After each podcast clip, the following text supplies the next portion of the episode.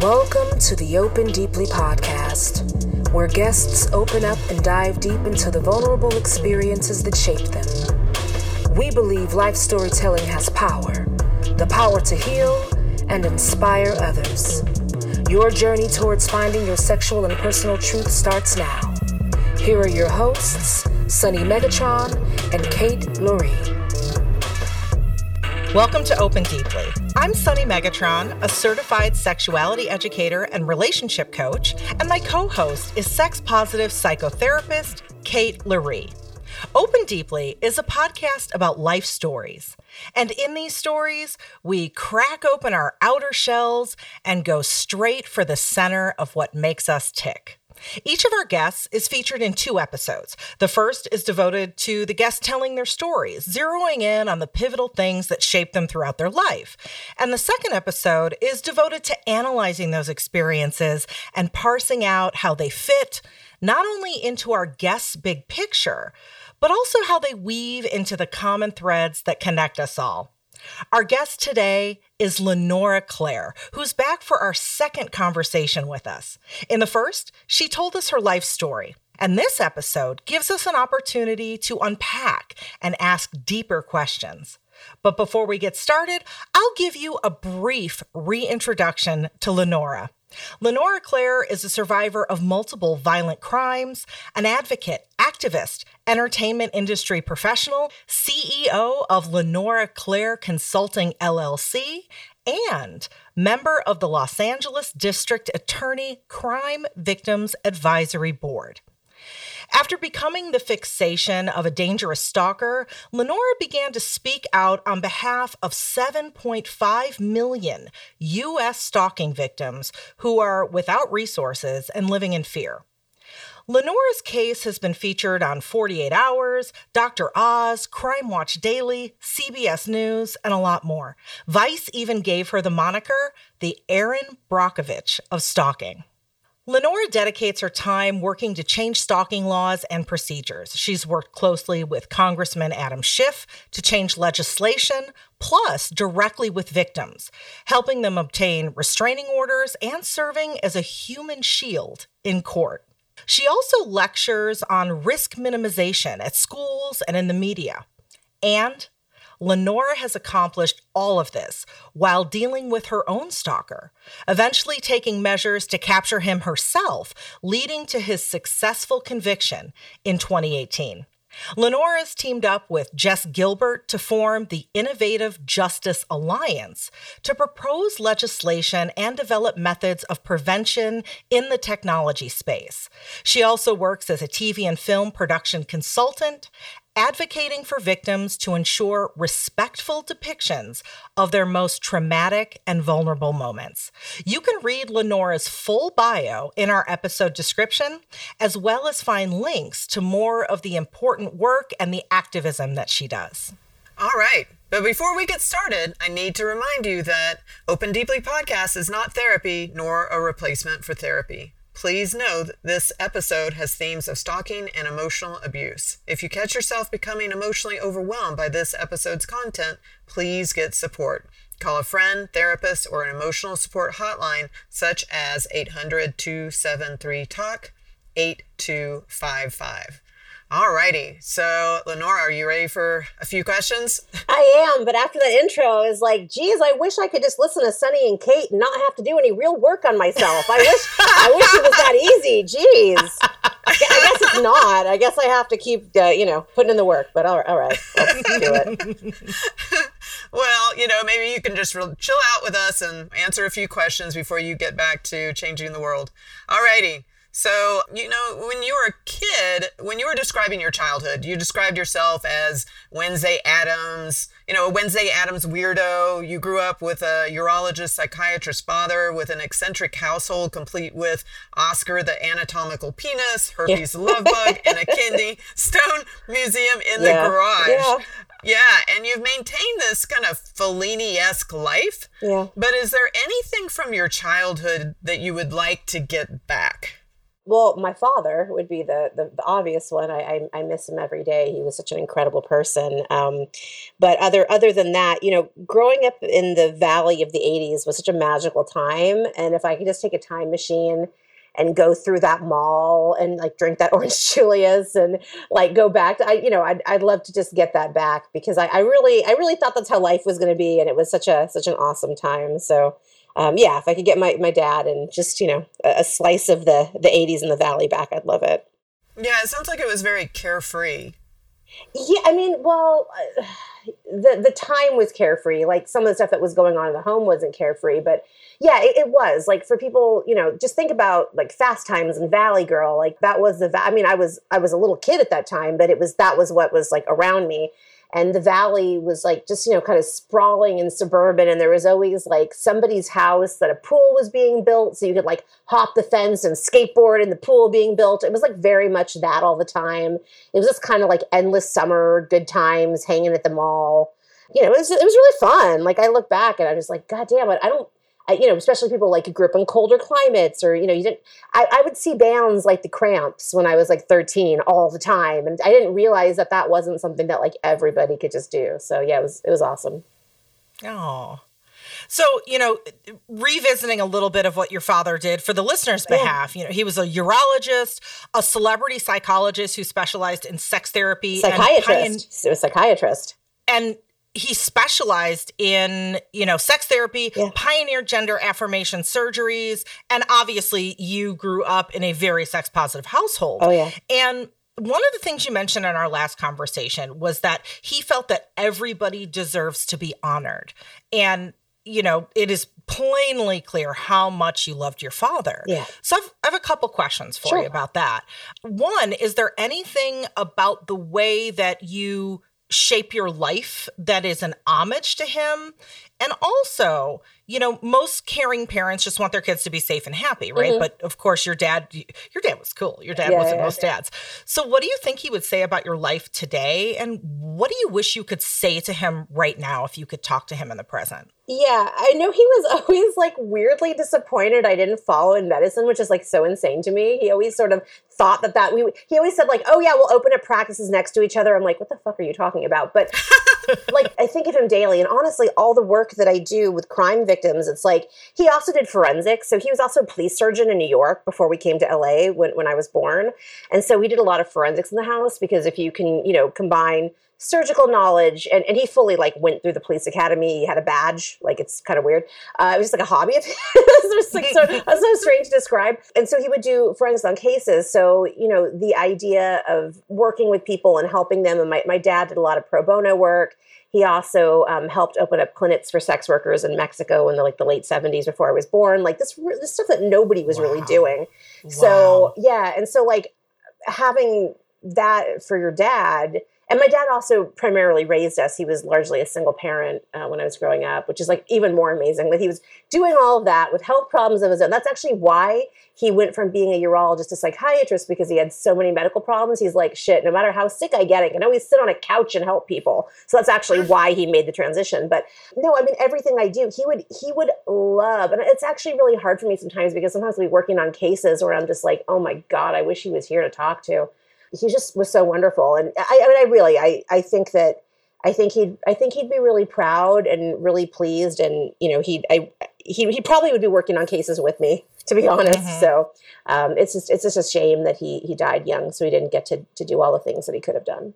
Yeah, that's true. He'd probably be part of Lenora Claire Consulting, wouldn't, wouldn't he? Yeah, I mean, he actually did a lot of TV in the '90s. Like, he was the go-to on all those like you know those unfortunately they're kind of trashy in hindsight those like current affair but you know like whenever they would have um, someone be like talk about JonBenét or oj like they would they would use him for that. So it's kind of funny like i'm i'm working on a documentary right now and i'm it's make it's even more than therapy making me like because with therapy they kind of you know they they go in with some lube like there's like a, a, they go in asking you questions in like a very specific way and when they're doing a documentary they just kind of get into it you know and so you're confronting things without the way that the therapeutic way that a therapist would do it so mm-hmm. i'm in this like really weird space right now where i'm like really getting deep in my own head and my history and my life and the why And it's so funny you bring this up because I'm starting to realize that so much of the choices that I've made and who I am are actually a direct reflection of who he was. But I didn't realize it because it's just second nature because you're living it. And now mm-hmm. I'm like, oh yeah, duh, that's that's why. So it's been uh, it's been very eye opening. Right. It just seems like there's been so many curveballs thrown your way. But yeah. no matter how many curveballs have been thrown your way, it seems like you still are very reflective of of how your dad lived mm-hmm, his life. Mm-hmm. You know, it's fascinating. So as indicated in the previous episode, you know, you're this redhead bombshell, thus the Jessica Rabbit reference and you have over 151 IQ. I don't know specifically how high, but I know you were able to get into that school magnet program where yeah. you had to have at least yeah, yeah. 151 IQ. That's right. Um, so you don't really fit into any mold. No. So, um, you know, but we live in this society that stereotypes. So I was wondering, how do you manage society's attempts to stereotype you? And what a what societal assumptions are hardest to manage? And is there any part of society's stereotypes of you that actually work to your advantage? Oh, for sure. I mean, I think when people don't know anything about me, I think the bar is quite low. So no matter what I say or do, I then come off as impressive because they just don't expect much. So it's like kind of awesome. Um, I mean, it's actually, if anything, it's sort of disarming. It's like a wild card thing, you know? It's like, I'm, I'm, I'm often othered. You know, people are just sort of like, okay, you don't fit in this archetype or that archetype, so you're other. And when you're other, that gives you freedom to be whatever the fuck you want. So it's kind of great. And a lot of times people just, you know, they'll look at me and just maybe they'll something in their life or pop culture that they'll go, oh, it, she's like that. And then it's very unlikely that I'm like whatever they thought I was. And so then, um, I mean, I oftentimes have people like when I'm working with politicians, they frequently say to me, oh my god you're solution based because they just thought i was there to bitch right? So it's like then i have like that conversation. So whether it's the entertainment industry or advocacy or you know any of the things that i'm doing i, I really i mean i would love to meet somebody else that was, was similar because then it would be so nice to like share conversation and, and like you know how we got to do things. But yeah i just kind of do my own thing and it's it's worked out for the most part but yeah it is it is a little bit weird because especially like when people get my bios or stuff and and like with hypothetically like a politician and you know you don't attach a photo so they don't know what you look like and they sort of like see your bio and they, they think whatever and then like i come in and it's just it's it's i always say that like with stalking you know they're really uh, unlike other crimes where there's sort of like a face of that crime because the story was big with stalking you usually want less attention and you're not doing media or you've been murdered you know if your case made it out there. So you're, you're not doing that stuff. So there's always it's always been necessary to have a face of this. I'm just not the face that people wanted. Like they didn't they didn't expect this but like sorry this is who you get and it's fine. It's just whatever. So it, it's yeah it's been it's i'll just say this i'm i'm never bored. I'm constantly challenged. I'm constantly having to navigate something you know i mean i think we all are. I don't think it's unique to me. I think we all have to navigate something in whatever professional spaces we, we go through but i definitely uh, i definitely get like a lot of curveballs but I, I find that once people realize that i'm genuine and this is something that's so important to me that regardless of how conservative they may be or what they may like or dislike about me i think i think it usually resonates and so i'm able to connect and, and do what i came to do. Yeah, it sounds like you kill kill them with kindness, sincerity, and intellect. Hope so. Yes. Trying. so, most people don't have the first clue on how to prevent, prevent or deter a stalker yeah. from having access to them. But you advise people on this every single day. So, would you be willing to share a few safety precautions that a person might put in place to reduce that risk? Yeah, I'm so glad you bring that up. And the first thing I want to say is that if this is happening to you, please do. Like, I see a lot of self victim blame, especially because so many of these stalking situations are former intimate partner. And so I, I have a lot of people coming and saying, oh my God, you know, I, I, dated this person, I let them in my life. And when that happens, I just say, look, think of it like a dog with rabies. Like, you know, if you, you see a dog, right, or in this case, a person that you dated, and you think the dog is cute, so you pet the dog, and then all of a sudden they start foaming at the mouth, right? That's kind of the same thing with stalking. A lot of times you go in with the best intentions and you don't realize that this individual is sick or has issues. So I'll just I just always have to say that first, just because it kills me when you're already having like the hardest time, and I just hear so much victim self blame. But as far as like risk minimization and and prevention, um, there, there's a lot that we can do. One of the things that's sort of obvious but just needs to be said is you know responsibility with our social media. And i'm never saying don't exist on social media. I'm just saying post if you if you went somewhere post after you've left right? Like make sure that there's nothing with geotagging. So you're not like literally inviting someone to know where you currently are which is something people don't realize. I also tell people most people have no idea that for like a whole whopping dollar you can you know go on sites like truthfinder and i can find your home address where your mama lives i can know everything about you. So i can i can provide a link for your listeners where they can go in individually and opt out from all of those websites. It's a really annoying afternoon and it's really offensive that these websites do this to us but i actually like i do a lot of meetings where like ahead of time i'll like pull the person's address up and i'll just like get them on zoom and i'll be like so what's it like living at 1313 mockingbird lane? And they're like holy shit. And they're like so spooked and i'm just like yeah anybody can do that to you so let's let's wipe that for you. So that's like a really important one. Also a lot of times you know we talk a lot about red flags with behavior. I, I, I always tell people like listen to your gut. If something doesn't feel right like listen to that. Um, another thing that I tell people, as far as if something is like maybe starting off with harassment and you don't know if it's going to turn into stalking, because that's another thing. There's a lot of gray area with the internet you know and there's a lot of times where there's like there's somebody doing some behavior that doesn't feel good but we don't know if it's going to escalate into the real world into violence or if they're just kind of you know abusing us with their words right? So um, one of the things that i tell people is if you think that there's a possibility that this is going to escalate your well-intentioned friends usually will say well just block the person. And i actually think that's bad advice because for example i was able to catch my stalker when he wrote me and told me he was going to kidnap me, um, which most stalkers don't tell you they're going to kidnap you. But how are you going to know that your situation has escalated? How are you going to know the threat that you're under if you just block it? So, what I tell people is if it's too much for you emotionally, have a trusted friend. And, and by the way, never respond because the thing with this stuff is that you know, a lot of people give bad advice and they go, "Oh, legally, you have to tell them to go away." Like, no, no you don't, because what you're putting yourself because you're not going to win if you respond to the individual. You have the chance that they're going to glom on harder to you if you're nice, and if you're what's perceived to be aggressive, then you risk, you know, exacerbating the situation. So it's, you know, gray rock. Like, just do not respond. However, you need to monitor. Another thing that's really important is should these things start to happen you know, unfortunately, getting intervention can be really difficult. So I tell people right from the jump to create a timeline because you want to be as credible as possible. And, you know, law enforcement, I'm married to a lawyer, so I know lawyers inside and out. Um, their love language is like facts and credibility. So create that, create that timeline where instead of just going, I don't know, they've been doing shit for months, like that doesn't help them. You have to say, like, on January 3rd, I got my first email, it said this, and then you can prove an escalation so, you know, sometimes these things do burn out when it's more on the harassment end, but definitely start that timeline and have it be as like full of information and details as possible because, you know, our, our memories are you know they're especially as you get older they get a little foggy. And and then not to mention as, as things increase you know when we start to sometimes trigger trauma responses it's really hard to like go through old screen caps and emails. So do yourself the favor and start by creating that timeline right when the incidents start to happen yeah, that's wise. You were once described as P.T. Barnum with boobs.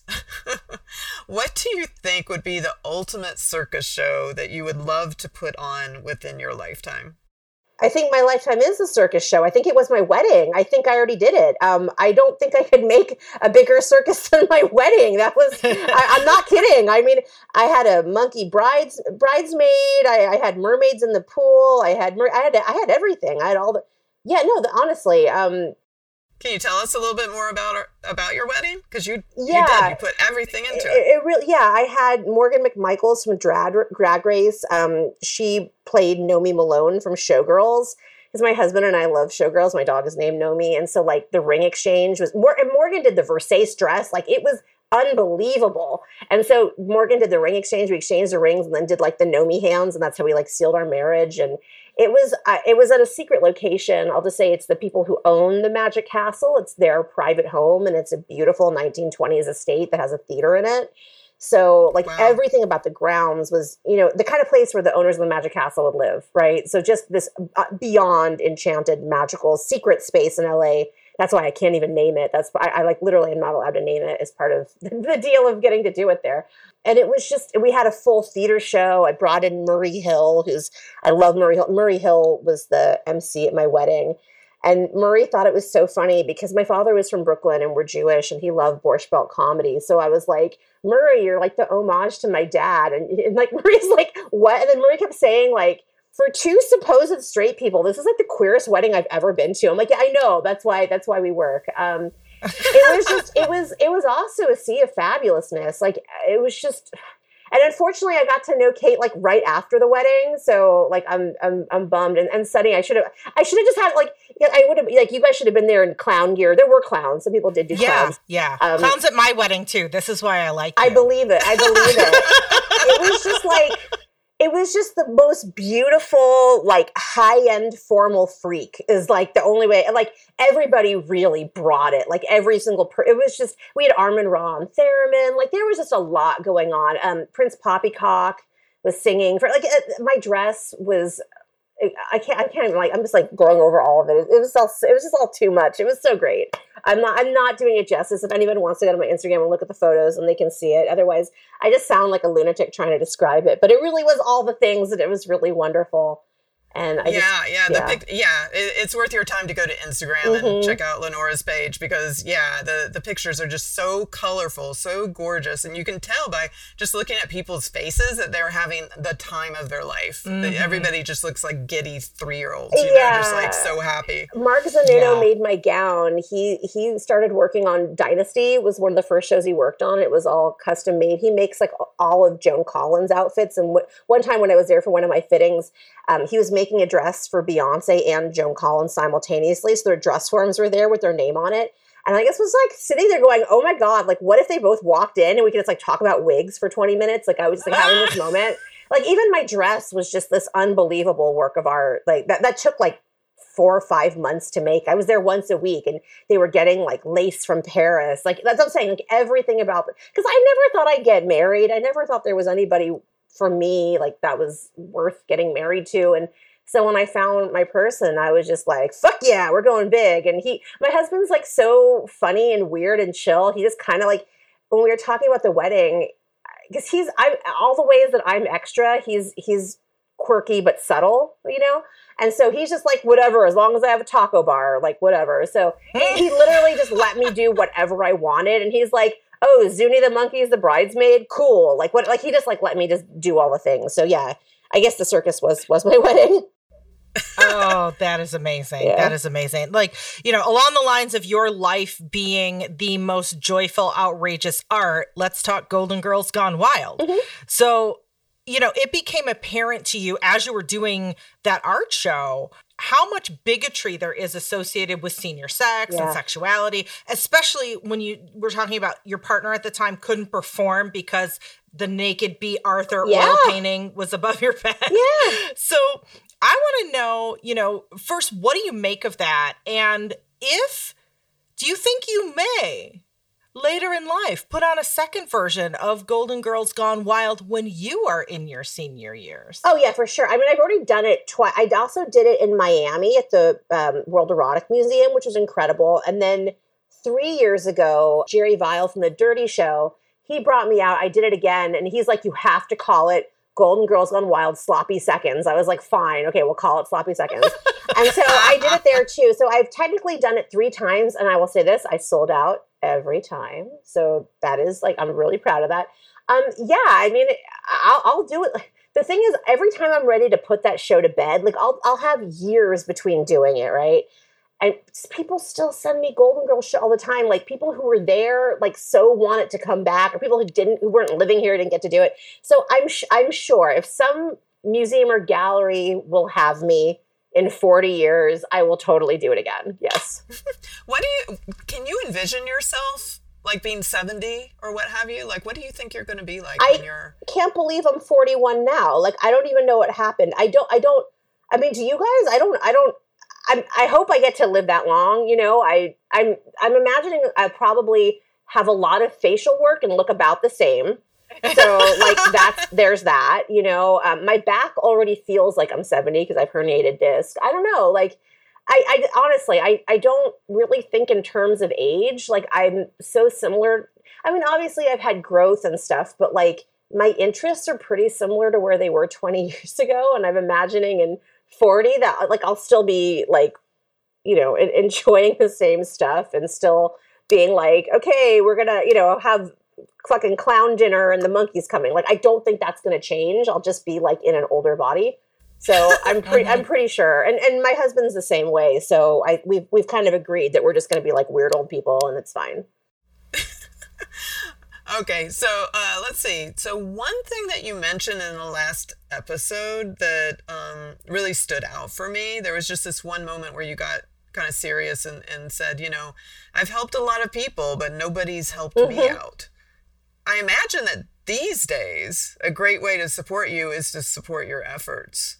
So some of the projects that you mentioned, and correct me if I say any of this wrong, is um, number one, you have you've proposed that the SANE mobile unit, uh, oh, no, the no, SANE no, mobile so, units. No, no, SANE is a, a, sex assault nurse examiner. Those are the people that do the exams. Mm-hmm. There, there's no name for the mobile unit that I proposed, and it, that's really like in a like I just proposed it. There's nothing mm-hmm. at this point. It's an it's a concept that I'm trying okay. to get like backing for. There isn't anything that like people could like write into or vote for. There's, we're, we're, it's so like I literally just proposed it a few weeks ago. Yeah, and just to reiterate, it's this idea of mobile units being able to come. Like if you're mm-hmm. raped, a mobile unit could come to your home so you could get the rape kit done because you were saying in that last episode which blew me away i didn't i didn't know that that you couldn't get a rape kit done if you had been raped and you went to the hospital. Yeah you, like i would normally think that you arrive at the hospital and the first thing that happens is they do a rape kit. I mean te- like no. No because technically like they could do an exam but they're not an official a sex assault nurse examiner or t- with a sex assault forensic exam. Like it's a very specific holds up in court kit, and only certain people have that certification to do that. And in LA alone, and LA is a big city, we only have four places. So if listeners are in a smaller city, chances are they have even fewer places to get it done, right? And the thing is, there's even times where people go to their, you know, they research and they go, okay, this is the hospital to go to, and there may not even be a nurse available right? Because there's this national shortage. So what you're just sitting there in in your trauma, in your, you know, with everything that happened to you, just waiting for somebody to as your evidence is degrading in your body, right? Like this is horrible to describe to people. Not to mention a lot of times you just want to be at home. You want to be at home cuddling your pet. You want, you know, that's your, where you feel safe. The last thing you want is to go to some foreign environment and wait around. Like it's just it's not it's not So they can do some exam, but does it hold up any kind of weight in court if it's not the formal Right, kit? it's not the same thing because even things like chain of custody matter, right? There's a very specific way that you gather evidence and how it's collected and then given to law enforcement. It's very specific protocol. And so if you have a good criminal defense attorney, they can just be like, "You guys didn't do this right. There's this much margin of error."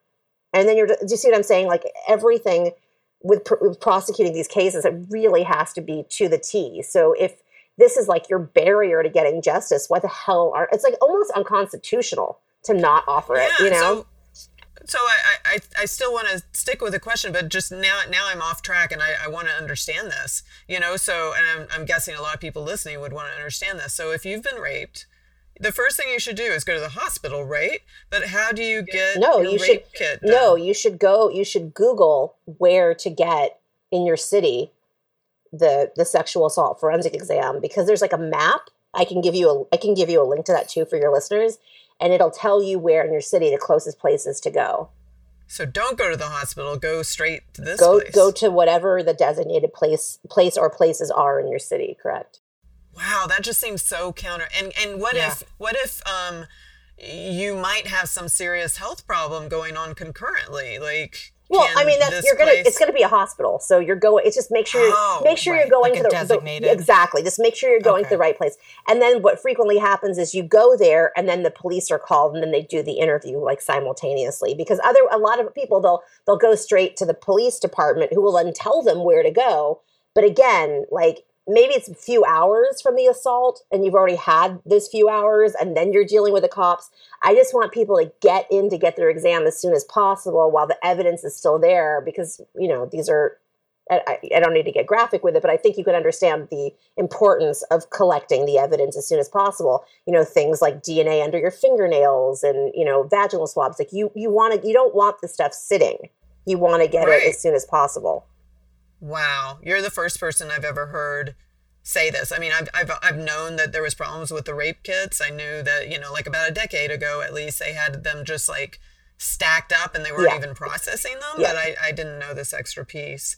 And, and the other two things that you mentioned, and they also may be of the same ilk where you're like, well, people can't actually vote for these things or anything. They're just like initially proposed, but it's worth mentioning at least um, before you say how we can help. You also talked about, you know, the, the court green room that separates mm-hmm. stalker mm-hmm. stalking victims from their perpetrators, and you mentioned the app with geofencing that allows survivors to have a heads up before the stalker. That's my baby. Close. Yeah, that's my baby. Yeah. I've been advocating for that for five years.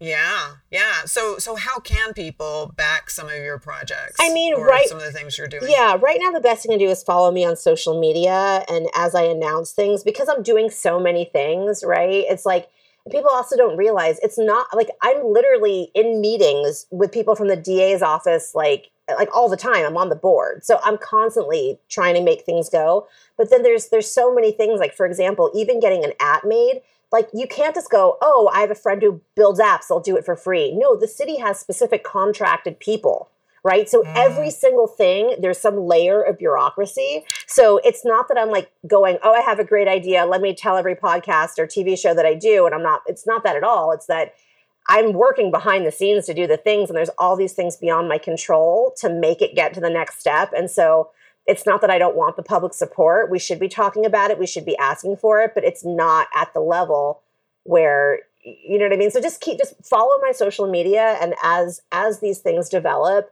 I'll be able to point people to how they can participate or how they can get involved. And is there any kind of stalking legislation or organization they can donate to? Unfortunately, and I'm just going to be super real about it. Um, with stalking, the the biggest organization is one called SPARC. That's who gets like the DOJ grant, and SPARC is really fabulous for awareness. So what they do is, you know, they let people know the statistics and kind of understanding it, but there aren't like a boots on the ground thing. So like if you're being stalked, you can't hit up SPARC and go help me. Like that's not what they do. So it's not a fully functional, you know, organization. So I, I, will just say that myself and some other advocates have been having meetings about creating one that would be national. So let's see if we go and do that, you know, or some of us might do ones in our individual state possibly, but like there isn't, there's a lot of really, for a lot of people, it's got DV overlap. So I would almost say like go to a DV place if that's your situation. But if you're like me and it's not a DV overlap, then you're kind of on your own. And that's why, honestly, that's why people find me because there's so many people who are like, there's no resource for me. What do I do? And then they're just like Googling stalking, or someone says, I know this girl, I watched a show or whatever. And the next thing you know, I'm on a call or a Zoom with them and I'm walking them through how to get the restraining order and what to do because uh, there's really nobody to my knowledge doing this. And if they are, I don't know, people come to me all the time. I guess me, I don't know. And, and it's so unfortunate that they're always commingling domestic violence with stalking because they don't always overlap. Is it's so sad that you have to be in a domestic, you know, like still under the same roof with your perpetrator to more easily get some help. And even then, I'm, I'm sure it's uh, yeah. And stalking is also so nuanced too, right? Like there's there's a lot of things to stalking that's different from other crimes. Like with stalking, like like let's just say we're comparing it to sexual assault, right? With a sexual assault, the event happens. You've you've now had this traumatic event, and then you can go and seek help and healing, and you're working on it, right? With stalking, it's this ongoing thing. So you never like like me, like my stalker's getting out next week. This is 10 years deep I've had 20 years to process my sexual assault and I'm in an okay place with it. My stalking is still ongoing. And so, you know, everybody's case is so different and so specific. And also, there's a huge, like, the way that the laws are state by state, there's no uniformity you know so like for example in new york which like we think of new york as like a very civilized state with their shit together but let me tell you in new york if you send someone death or rape threats over electronic device their state court so that's part of free speech and they don't even see it as a crime. Or like, it, yeah, or like in Utah, for example, unless they've changed it, it's my understanding that they only like to give protective orders if you had, you know, a relationship with somebody. So someone like me, that my stalker was a stranger, like the judge would probably deny your protective order. So mm. there's like a lot of like every state has like got its own thing, and I'll just tell you, none of the laws are awesome because like law, you know, legislation and technology also are not operating at the same space. So you know, crimes like doxing and revenge porn and swatting and all this sort of like umbrella of crime that can also come along with stalking because I always I always laugh because I also have autoimmune disorders. I'm like stalking is like autoimmune. It's like it's never just one thing. It's like always multiple crimes. It's like autoimmune is always like your body's doing 12 things to you Right. at once. It's weird between what you're telling us now and then what is it? Prop 57 is that the right one?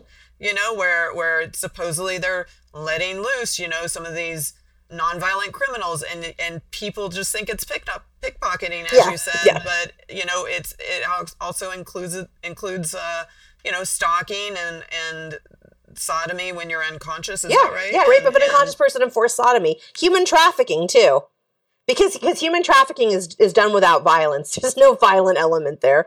Mm-hmm. See, the, the more you hold all at once, because, you know, you're my friend, so I talk to you all the time about this Yeah. stuff. The more I hold, the more it, it kind of feels like law enforcement is in cahoots or something. Like they found these little secret ways to hide it and allow this stuff to continue. It, it, it, it almost feels that way. I'm not saying that's true. I'm saying that's how it feels. I think it's just it's just goes so deep. It goes so so so deep. And you know the thing is there's also there's the law and then there's also application of the law. It's like a whole other thing, right? So we could use that for example in my experience where I had 4,000 restraining order violations.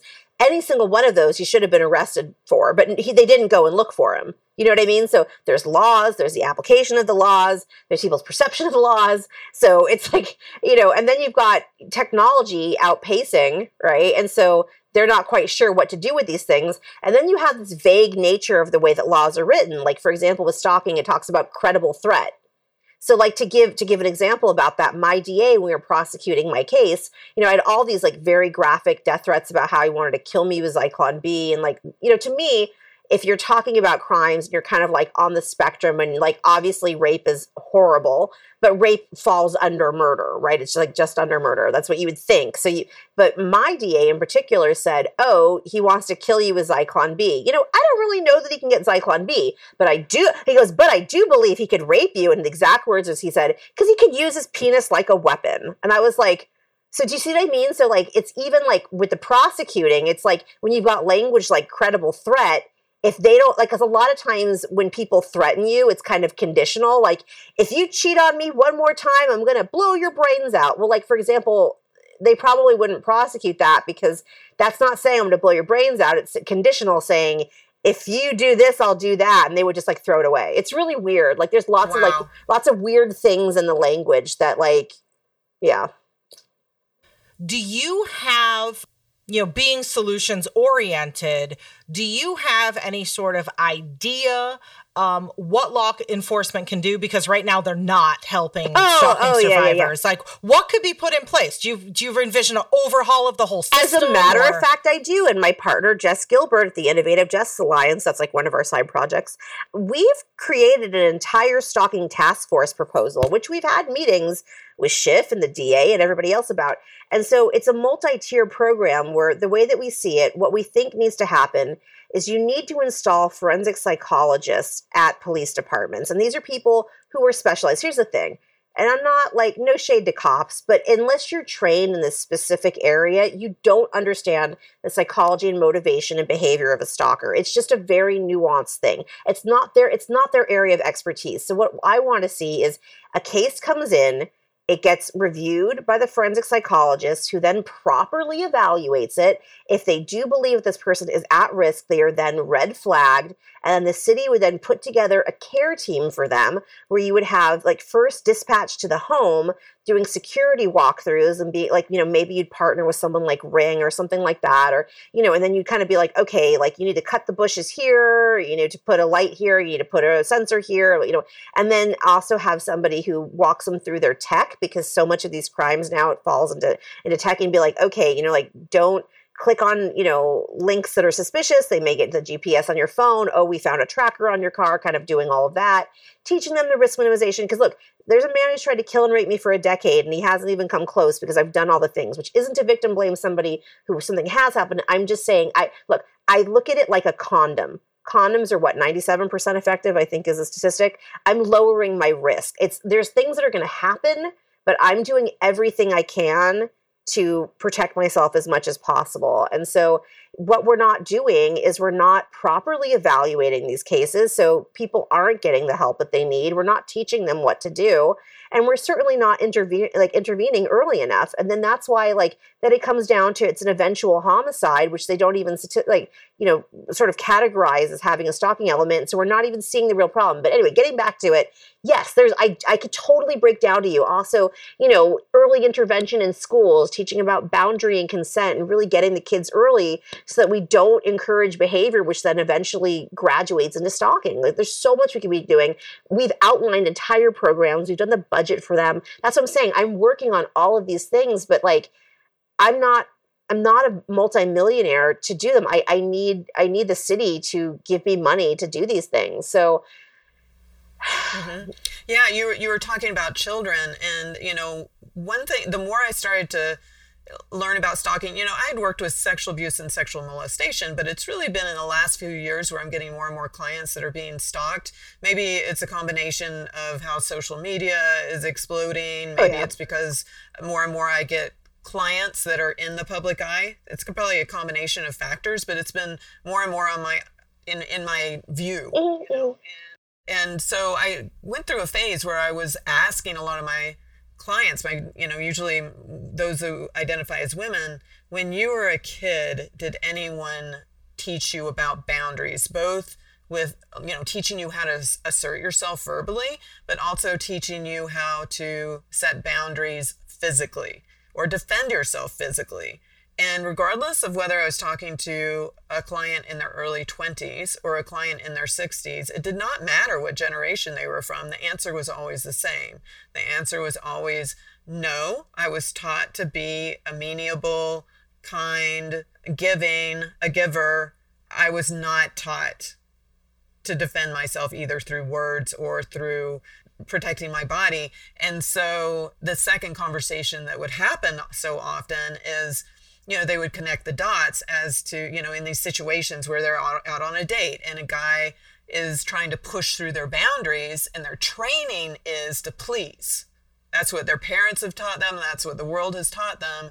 And so even so, so they don't, they have a tendency not to fight or to run, but to, to please and then they end up you know not not saying it's their fault. I'm not blaming the victim. I'm just saying that if you know a program was put in place like you're suggesting that from the time kids were in kindergarten first year you know whatever's age appropriate all the way up that you're teaching kids these basics in a class along with other basic you know uh, learning how to meditate learning how to ground yourself learning basic psychological things we would have a different world yeah, totally. And then building on top of that, too, you know, another thing, and everything I'm about to present is purely anecdotal. Like, I'm not coming from, you know, a, a, study. This is just what I've witnessed.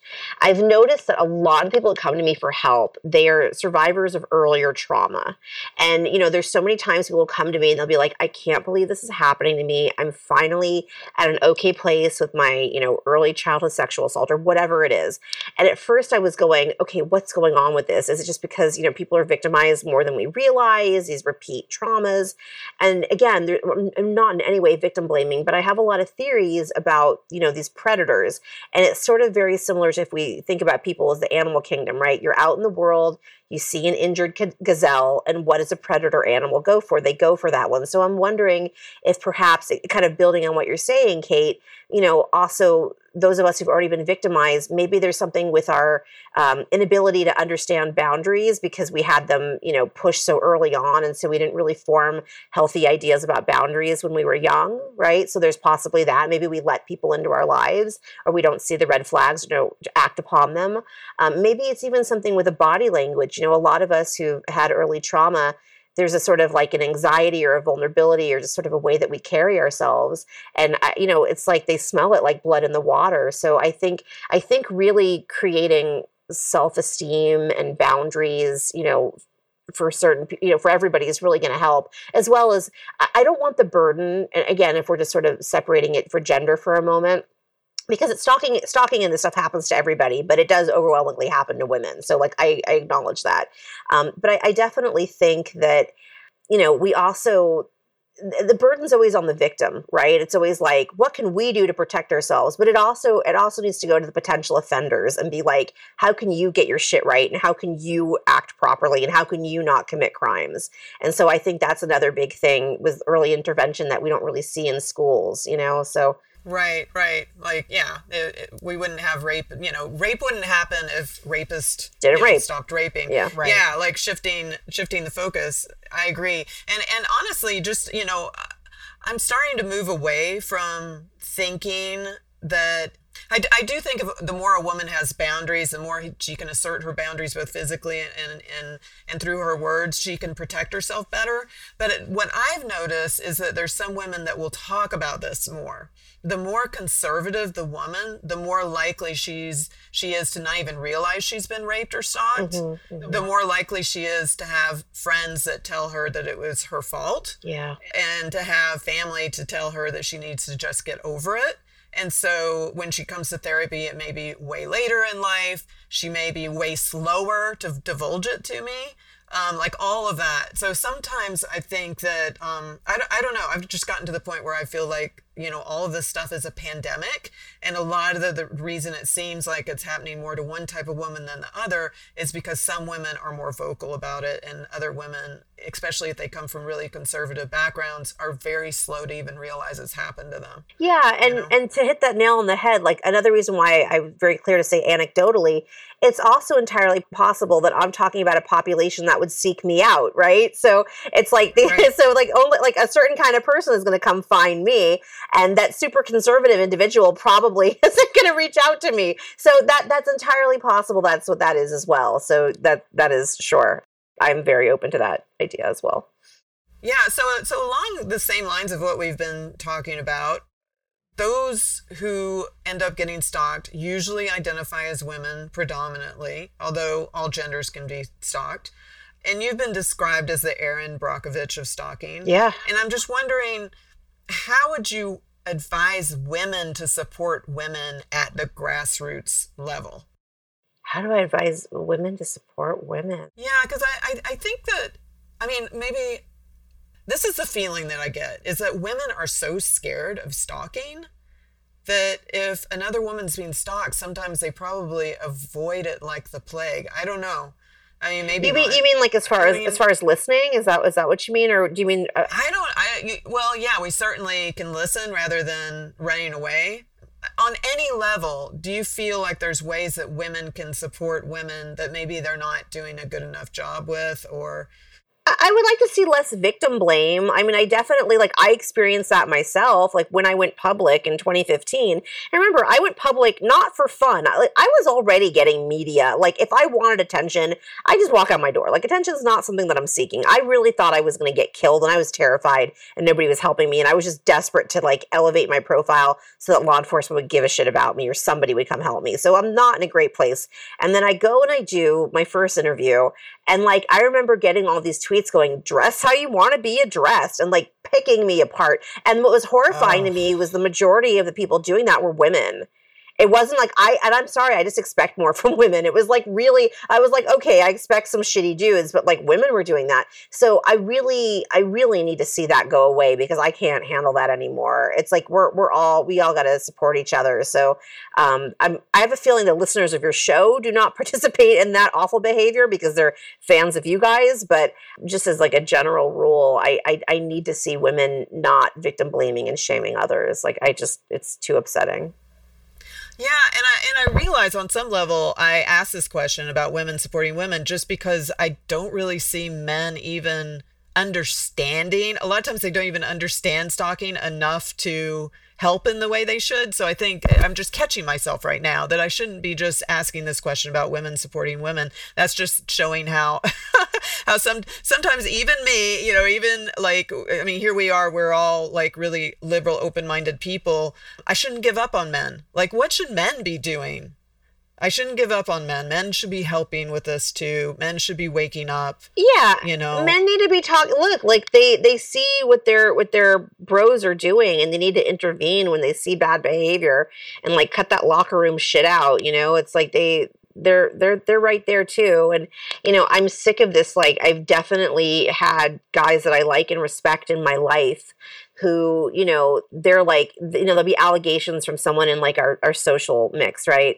And i'll hear them say oh but that guy is like such a nice guy. He would never do that. I need i need that to go away as well.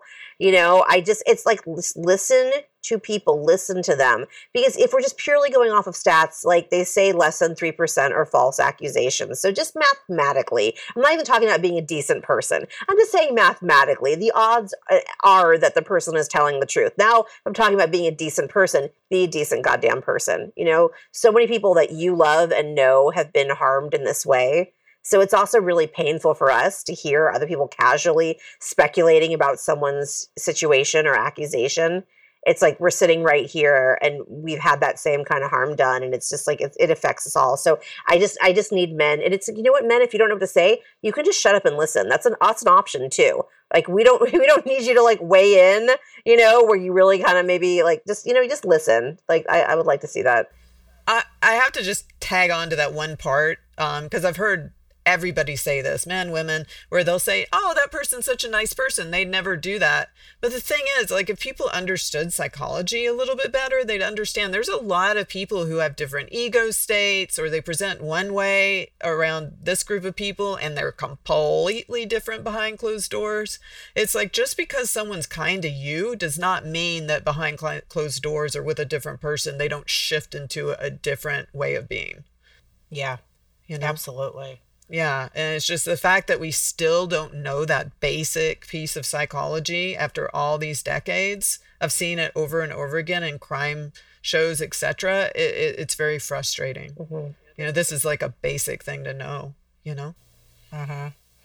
So, Lenora, right now, a lot of TV show producers, movie producers, directors, etc., are really invasive in their treatment of stalking survivors, and they've already endured so much invasiveness from their perpetrators, sure. from the legal process, etc. So when, and not if, but when uh, Netflix hires Lenora Claire Consulting LLC, yes. Uh, how do you see their shows shifting as a result yeah consultation i mean one of the things i'd love to do like specifically since you is such a huge show there's a lot of things they get right and a lot of things they get wrong but i'd love to create like bonus interstitial programs because people binge watch so much. I'd love to be able to like just put little like 15 second bits of information in between the shows. Um, but a lot of things there's a lot that people don't understand about stalking right? So just just to have the opportunity to like be anywhere near writer's room would be incredible because unfortunately, so many people get their sort of like information about what crimes are like or what it's like from from these like law and order shows, right? And so they have this like idea, and it's like, I wish everything was neatly wrapped up in a bow. I wish that like every police officer slept at the police station just trying to solve your crime. Like you have these like really weird, or even like one of the things I notice that when I'm like helping people get restraining orders, and we've done like the temporary one, which you, you have to do first, and you go back to get the longer one, they'll ask me questions like, well, there, you know, what will the jury be like? I'm like, it's a restraining order here. There's no jury. Like, I realize that people just have really weird ideas about you know uh, what it's like to go through these experiences. So you know you could actually make it really informational and really helpful to people who are seeking out these programs because they might be in that place themselves. They're trying to like kind of test it out and feel and learn things. And then also you know not put out potentially destructive ideas to people who don't know about the crime. And you know which which I see a lot too. I see a lot of misinformation with stalking specifically, and I'm always just like, that's not true. Like, please stop saying that. So, yeah. Yeah, and and everything else you said in the previous episode. There's so many ideas that and so many things that Lenora Consulting LLC is is offering. And anybody listening, if you're curious, you know, she's got a website now with a dream team together. Check it out. There's like so many things that Lenora Consulting LLC is is offering. Let's see. So this is the last question. So before Steve Severin, Stephen Severin from Siouxsie and the Banshees wished you away to London when you were young, You were super young, mm-hmm. weren't you? Yeah, I was of age, but I was young. Yeah. You had dreams originally to be a film director, right? Yeah, that was like my teenage dream. Yeah. Your teenage dream. And and those dreams got diverted by that relationship if I recall, and that was pretty upsetting to you. I remember you saying that at some point. But now it seems those dreams may be manifesting in a new kind of way, despite everything that you've been through. Perhaps maybe through the documentary that's that's in the works right now, and you might uh, tell us a little bit about that. Yeah. And also potentially having your own, you know, this is something you're batting around, having your own production studio that may organically arise as a byproduct of your new LLC. Like, how do you feel about like those directing dreams remanifesting in this new way? I mean, my life's so weird. Like anything is possible. So I, you know what I mean? Like I'm just like sure. But yeah, the the the dream director I've attached to my documentary, I had told him how awful and how much I hate whenever there's recreation reenactments on crime shows. And I said, please don't do that in ours. And then he had a really, I don't want to give the way, but he had a really genius idea that would you know potentially involve me directing them. Um, and it just like that had not occurred to me because he was also inspired by the fact that that was like my original dream. You know listen i i love i love art and film and storytelling and uh, you know all of those things. And if it is something i get to do you know a million years after the original that's great like why not? Um, but either way i'm going to keep you know uplifting people and educating people and helping their stories get told in whatever medium. And, you know, also things are shifting, right? So we've all these new platforms and all these new ways to tell stories. So I, I'm just kind of, who knows what we're going to be watching in 10 years or how we're going to be consuming programming. So you just kind of have to go with it. Yeah, that I, I can't wait. I love just watching your life unfold. So, Lenora, thank you so much for sharing your journey. It, it, it's one that would make John Waters proud, and I'm sure he's probably told you as much. Uh, and, and you're just getting started. It's a life of color, celebrating the weird and the wonderful, You've turned your past crises into a calling that has helped so many survivors of stalking and will continue to do so. So, thank you for all that you do to help this world. Yeah. And we wish you the very best in all your amazing upcoming endeavors. Thank you. And listeners, we invite you to join us again soon we, when we once again dare to open deeply. Thank you for listening. Find us online at opendeeplypodcast.com and on social media at Kate Loree or at Sunny Megatron. Check back bi weekly for new episodes, and until next time, remember your authentic truth is only found when you dare to open deeply.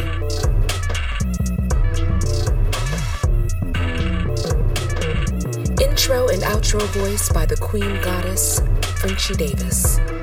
Intro and outro music by the Baltimore Bull, Rob Burrell.